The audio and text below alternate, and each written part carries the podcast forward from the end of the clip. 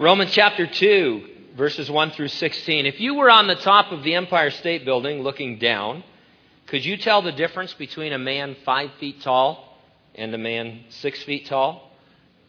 No. Upon returning to the ground floor, however, the difference is obvious. Looking down from a high vantage point, everyone looks the same, even though there are real differences among them. God, in a very real sense, is looking down upon the whole human race from a high vantage point. He's not looking upon your height, but upon your holiness. From his perspective, what he sees is described in Romans 3, 10, and 23, part of what we sometimes call the Romans Road. As it is written, there is none righteous, no, not one, for all have sinned and fall short of the glory of God. Since God is infinitely holy, God's standard of righteousness is absolute perfection. It matters little in heaven whether one man is better in some ways than another, because all still fall short of perfection. Our problem is we don't look down from heaven, we look around on the earth. Looking around, we can see differences between the righteousness of men. Not all men are as bad as they can be, and some men are better than others. We are usually better than most. I mean, that's just being honest.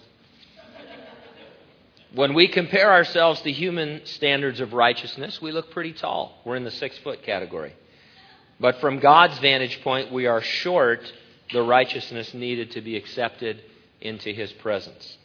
When you quit looking around and look up, you quickly understand how very short you are of the perfect righteousness God requires.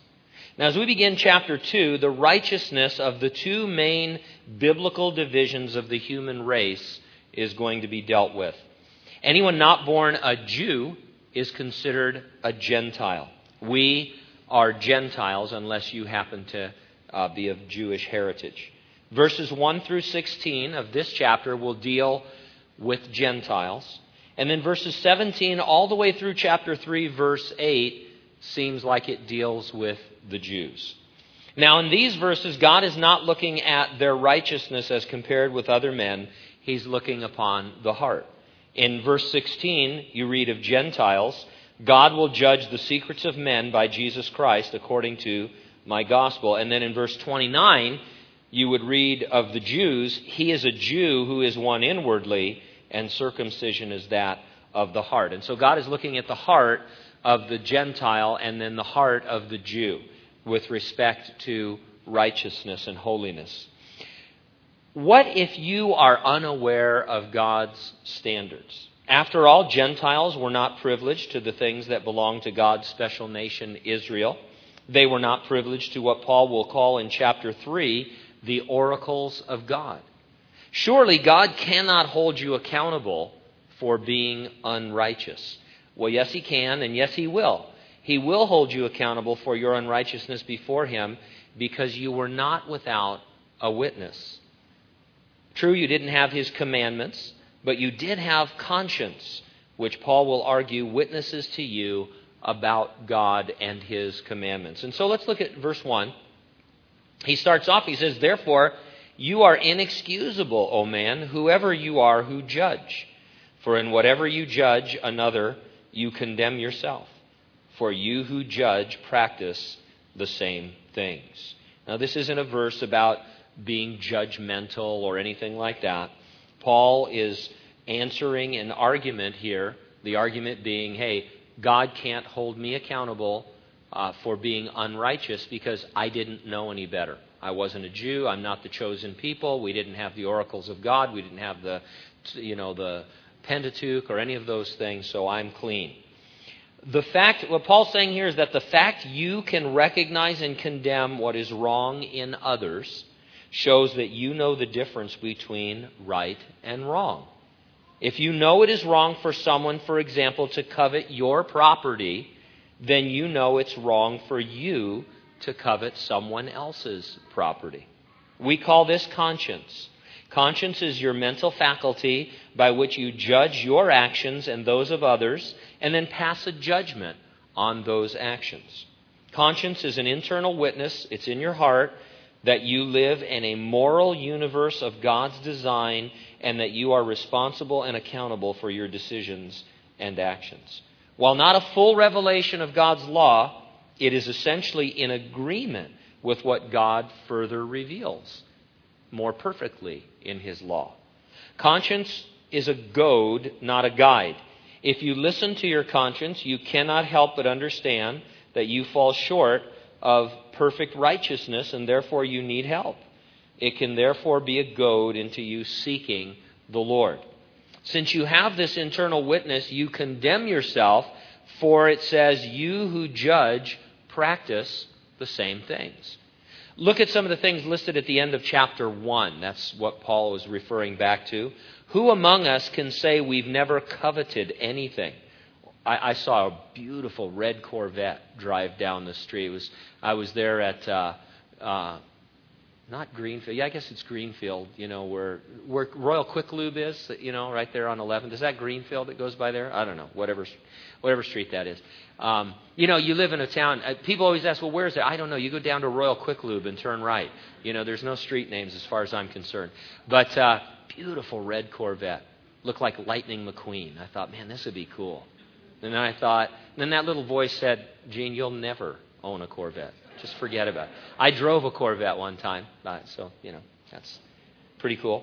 Anyway, so who hasn't coveted anything or had envy or pride or have never been disobedient to your parents? That's a killer.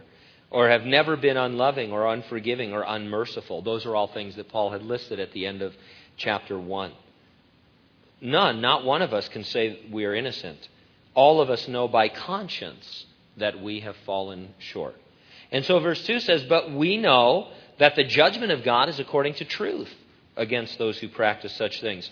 Your conscience further tells you that God is right for judging such things as you judge in others, that there is right and wrong. Verse 3, and do you think this, O man, you who judge those practicing such things and doing the same, that you will escape the judgment of God? Conscience is intended to lead you to the conclusion that you too deserve judgment and are lost in your sin. So it's a very simple argument. Paul says, you don't think God should hold you accountable, but you know the difference between right and wrong. You know when people wrong you, and if you judge others for doing wrong, then you can judge yourself. And if you really start judging yourself, who among you can say they've never done these things that these wicked pagans have done? Maybe they do them worse, but you can see that you're not right. There's something wrong with you. What are you going to do about it? And Paul is building up to this idea that conscience, when paid attention to by a person who doesn't know the Lord and hasn't heard about the Lord, can goad them in the direction of seeking the Lord.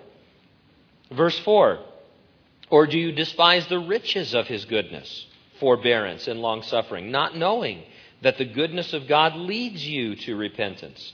Non-believers like to point out that God doesn't seem to be doing anything about the sins of men, about the presence of evil in the world. It's not a delay, however. It's God's goodness, His forbearance, and His long-suffering waiting for more to be led to repentance, or as we would say, to get saved. Repentance is a turning to God from sin. It's a coming into the knowledge of God. Notice the word leads. Since midway through chapter 1, we've been talking about God's efforts to save lost men and women. Here we see again that among those who lack revelation, who only have conscience, God is nevertheless at work through what He has provided, namely conscience, to lead those who respond to it towards finding Him. He wants to lead men to repentance. Remember the context. He's talking about individuals who haven't heard the gospel, who are saying, you can't hold me responsible for what I don't know. And God says, yes, I can. And in fact, not only will I hold you responsible, but I'm leading you to repentance. This all agrees with Acts 17 that I'm fond of quoting, where Paul says that God Himself scattered people all over the world so that for the purpose of them groping after Him and finding Him. And so I'm going to start calling the unbelieving heathen gropers. They're groping. The idea is that they're in dark. You know, sometimes do you ever get up? Is your house dark at night? I mean, some people like their houses dark. Some people have lights on and stuff. We're kind of in between. Sometimes it's really dark at night and you grope down the hall. You know, you're just like, where am I and stuff. And God depicts men. He says, I've scattered them so that they will respond to their conscience and grope. And as they grope, I will lead them to greater light. And so they are being led to repentance. Verse 5. But in accordance with your hardness and your impenitent heart, you are treasuring up for yourself wrath in the day of wrath and revelation of the righteous judgment of God. Everyone can relate to saving up and storing up for the future. A person who ignores conscience and refuses to turn towards God is storing up for their future as well. But it's not the kind of treasure that will sustain you. It will result in wrath and judgment. When can we expect God's judgment? Well, that's the subject of verses 6 through 10. It says, He will render to each one according to his deeds. God will render to each one according to his deeds as a review of your life. God is looking back over your life to reward you for your works. The person depicted here would already be in eternity. God reviews their deeds to determine their reward. It's interesting, as I was thinking about this week, only believers will have any works that are rewardable. That's because, by definition, good works do not begin until after a person is saved. Before then, whatever you do, it might be better than some and not as bad as others, but it can't be said to be good because it doesn't have any real merit. It's not being done for the Lord. When asked, what shall we do that we might work the works of God? Jesus answered, this is the work of God, that you believe on him who he has sent. And so we could argue that the first good work anyone can do is to believe and be saved. And so they asked Jesus, what are the good works that God wants us to do? And he says, there's one, and that is to believe on me. And so that seems to indicate that until you do that, you can't really do any good works.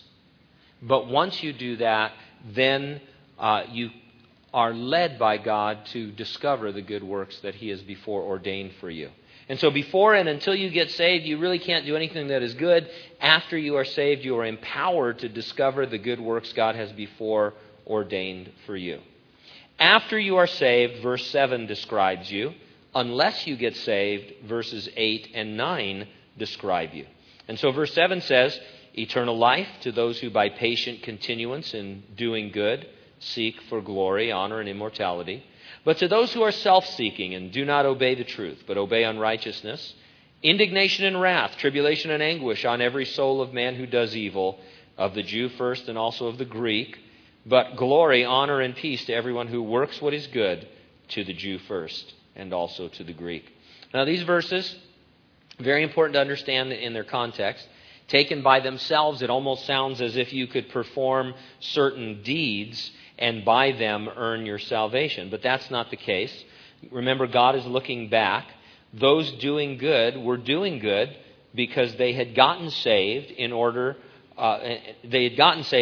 in order to get saved. Likewise, those who are self-seeking and do not obey the truth, they were lost.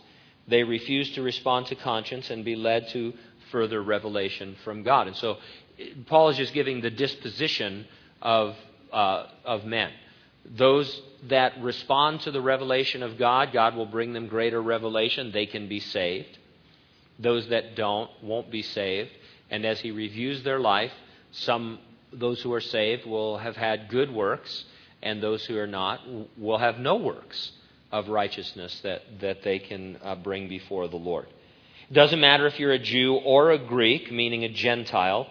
By saying the Jew first, Paul's acknowledging the advantage Jews had since they were in possession of a fuller revelation than the Gentiles.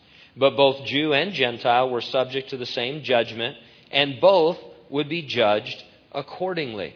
Because he says in verse 11, there's no partiality with God. As many as have sinned without law will also perish without law, and as many as have sinned in the law will be judged by the law. What this is saying is that men will be judged based on the amount of revelation they were given. If creation and conscience are your only witness, you can respond favorably, and God will see to it that you receive further revelation. If you reject the revelation, you will perish, even though you did not have the greater revelation of the law. Again, remember, Paul's dealing with the argument, I never heard, I don't know what you're talking about, God has to pass over me because it would be unfair for him to judge me. And Paul says, no, you had your conscience and it was intended to lead you to repentance. You chose to reject it. You who judge others never judged yourself. You could have known that you are falling short and in need of help, and God would have brought you greater revelation, but you didn't, and so you're going to be judged on that basis. Those who have God's law and a greater revelation, they're going to be judged by the law. And later on, as we read through the New Testament, we'll talk about the law, and you'll see that if you can't keep the law perfectly, then you can't go to heaven. The truth is, if a man could keep the law perfectly from the womb without ever sinning, then he could qualify for heaven. But no one can do that because we're born with a sin nature. Actually, even before that, sin is imputed to our account. And so you're just lost. You're hopeless. But what Paul is saying here is that God is going to judge accordingly, according to the amount of revelation that you have. And you will stand or fall based on what you did with that revelation. And so verse 13, not the hearers of the law are just in the sight of God, but the doers of the law will be justified. For when Gentiles who do not have the law by nature do the things in the law, these, although not having the law, are a law to themselves. Paul teaches elsewhere that it's impossible to be justified by obeying God's law. Even if you could keep it from a point in time moving forward, you could still not be justified because God requires that which was past as well. So what is Paul getting at? Remember again, dealing with an argument folks have that it isn't fair for God to hold men accountable for being sinners when they don't have a full revelation of the law.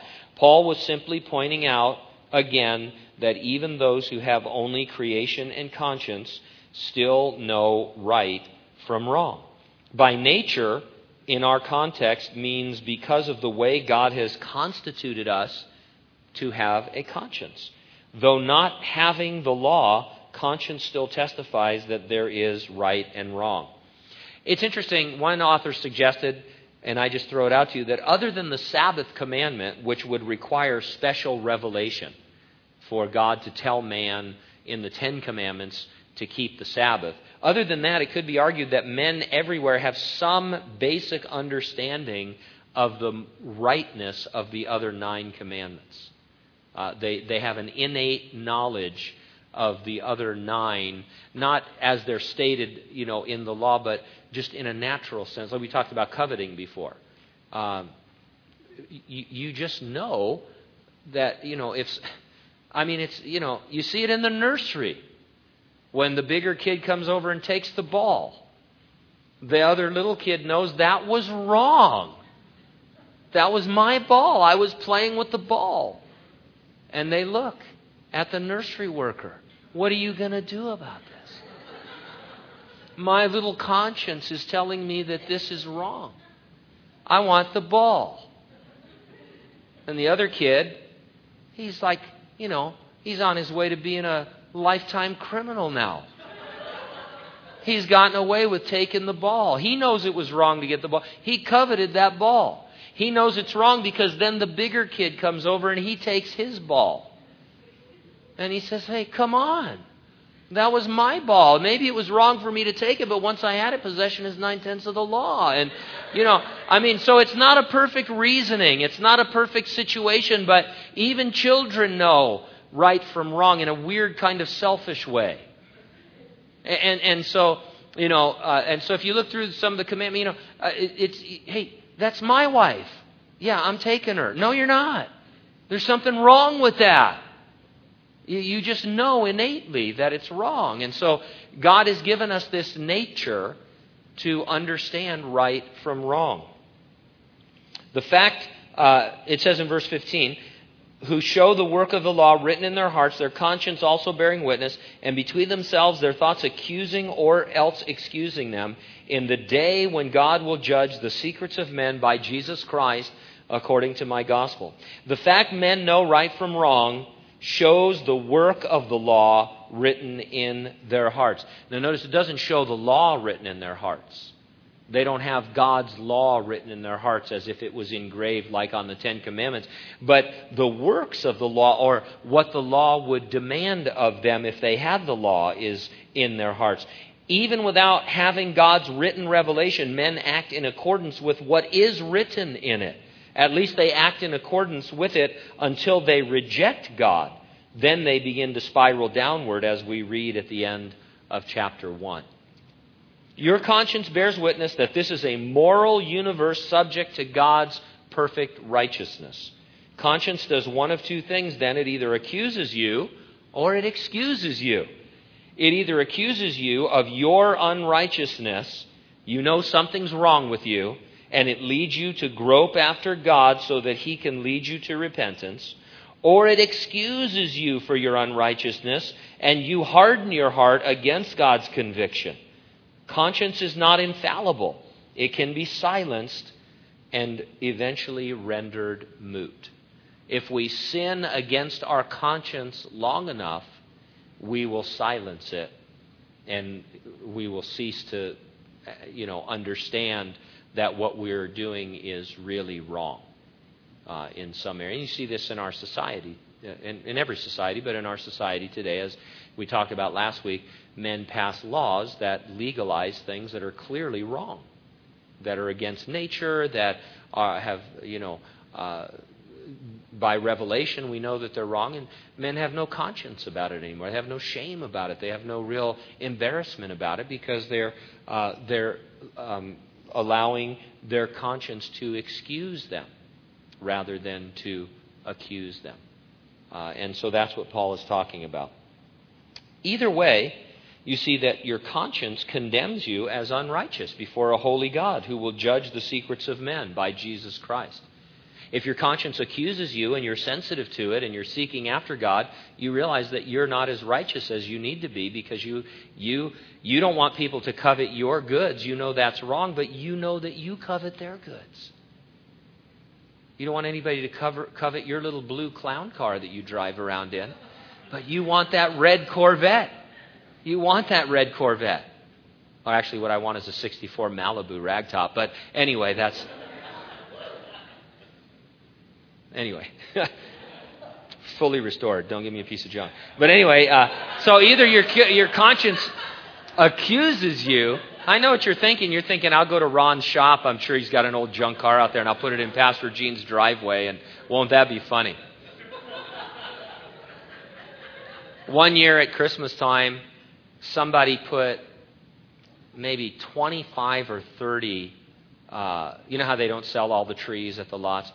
I came out in the morning and they had like 25 or 30 of these Christmas trees around Gene's Corvair in the driveway.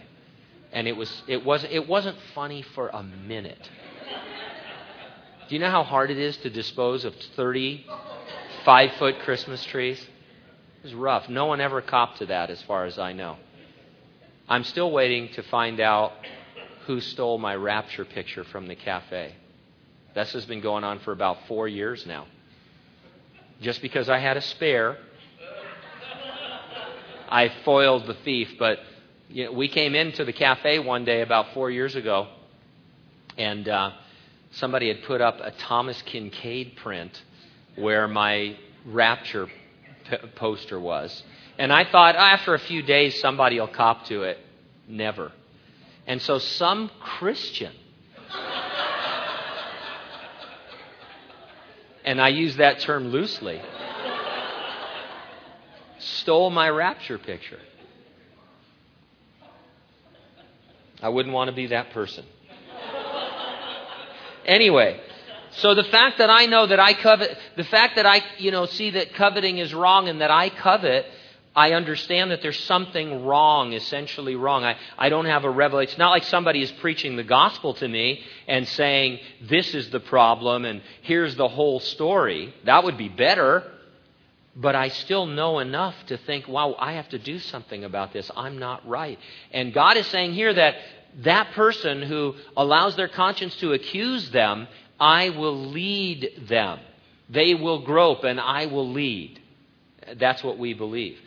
On the other hand, we can just as easily, more easily, excuse our conscience and say, well,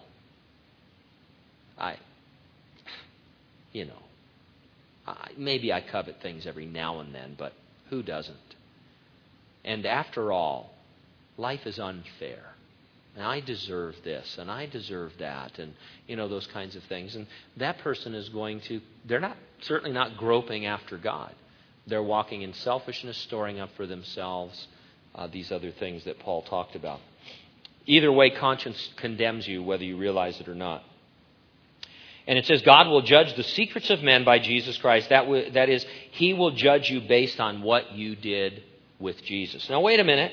We've been talking about people with very limited revelation who've probably never heard of Jesus. How can God judge their secrets, their hearts, we might say, by Jesus, if they've never heard of him, to receive or reject him? Well, let me ask you this. Had Adam and Eve really ever heard of Jesus?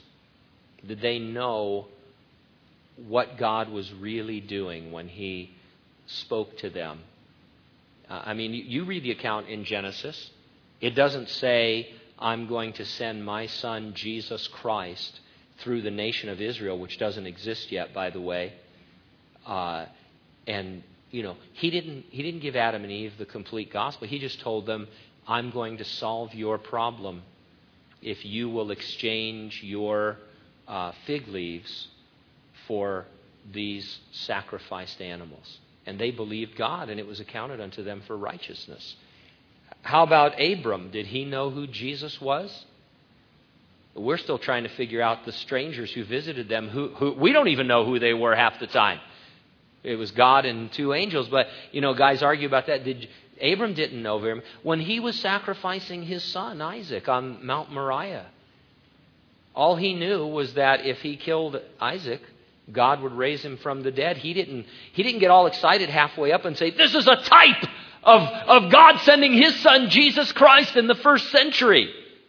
But God accounted it unto him for righteousness. What about Job? And that poor guy, he didn't know very much really at all about who Jesus was. None of them had a very complete revelation of Jesus, but they could nonetheless believe God, believe what they did know, what God had revealed to them, and it counted for righteousness, and they were saved. Or they could reject it, as all those on the earth prior to the flood did, with the exception of Noah and his family. And that's what Paul's talking about. He says men are without excuse. They didn't know. Adam didn't know. Job didn't know. Abram didn't know. The men of Noah's time didn't know, but Noah knew, enough to get saved. And so God has given men enough to grope after him. Even though they had incomplete revelation of Jesus, we would say it's still his work on the cross that ultimately saved them. Adam and Eve were saved in the garden, not because God slaughtered lambs, but because they represented his son, the Lamb of God, who would take away the sin of the world. And so even though they didn't know that, that is what saved them. Jesus Christ saved them in the Garden of Eden long before he ever came. They didn't have to have the knowledge of that. They just had to believe God, that he had solved their problem. And so the fact that salvation is through Jesus Christ alone does not mean you must know everything there is about Jesus in order to be saved. If it's still hard to wrap your head around the idea of someone being saved by believing who has never heard of Jesus, listen to this quote by a conservative Reformed theologian. He says, people who die without hearing the gospel will be judged according to the knowledge they have. They'll be judged guilty for rejecting God the Father. If men reject Christ, they face a double judgment of rejecting both the Father and the Son. And so God holds you accountable for what you know based on what you might not be able to know, and that is the finished, final, full work of his Son, Jesus Christ. Paul called this message my gospel. Some were accusing Paul of adding to or subtracting from the message of salvation. Indeed, a little later on in Romans, Paul will let us know that some of his critics accused him of giving believers a license to sin because of his seeming overemphasis on grace. And so people would come to Paul all the time and say, "You're making this up. This isn't God. This isn't the gospel. This isn't good news. If we teach grace, people are going to sin left and right all over the place. They're going to be led to sin." And Paul says, should we sin that grace might abound? He goes, you must not be understanding God's grace. A person who really understands the grace of God would never think that they could sin against it. You know, growing up, I thought, man, if I can fool my parents, I can do all kinds of crazy things. I can be free to do all these wild and weird things. But that was wrong. And so a Christian doesn't think like, if I tell somebody, if I tell you, man, you're under grace, you have liberty. If your first thought is, well, I'm going to go out and push my liberty to the limit then. God forbid, Paul says, then you don't understand the grace of God. And so Paul was always getting accused of adding something to the gospel or subtracting something from the gospel. When Paul said, this is my gospel, he meant that the gospel he was preaching, Paul's gospel, was the gospel, the same one preached by the followers of Jesus Christ, all of them. It leaves everyone without excuse, but offers whosoever will believe salvation in Jesus Christ. I want to close with this quote by a missionary, Nazarene by the name of Edward Lawler. He said, if God's love is for anybody, anywhere, it's for everybody, everywhere. Will all people get saved? Sadly, no. All you have to do is look back at Noah and see that the vast majority of people, which is quite an understatement, they perished because they refused the witness that God gave them. Their conscience started off accusing them, but they ended up letting it excuse them, and they rejected the light that God gave during that dark time. Noah let his conscience accuse him, and he was drawn to God. God led him to repentance. He and his family were saved. And so that's what Paul is saying. He's answering the argument, what about people who don't know God's standard of righteousness? How can God hold them accountable and judge them? How can he send them to hell? Which, by the way, he doesn't do. They choose that. But Paul answers that. He says, hey, they have conscience, and God is at work to lead them to repentance. And they will find him if they grope after him. Amen? Amen. Praise the Lord.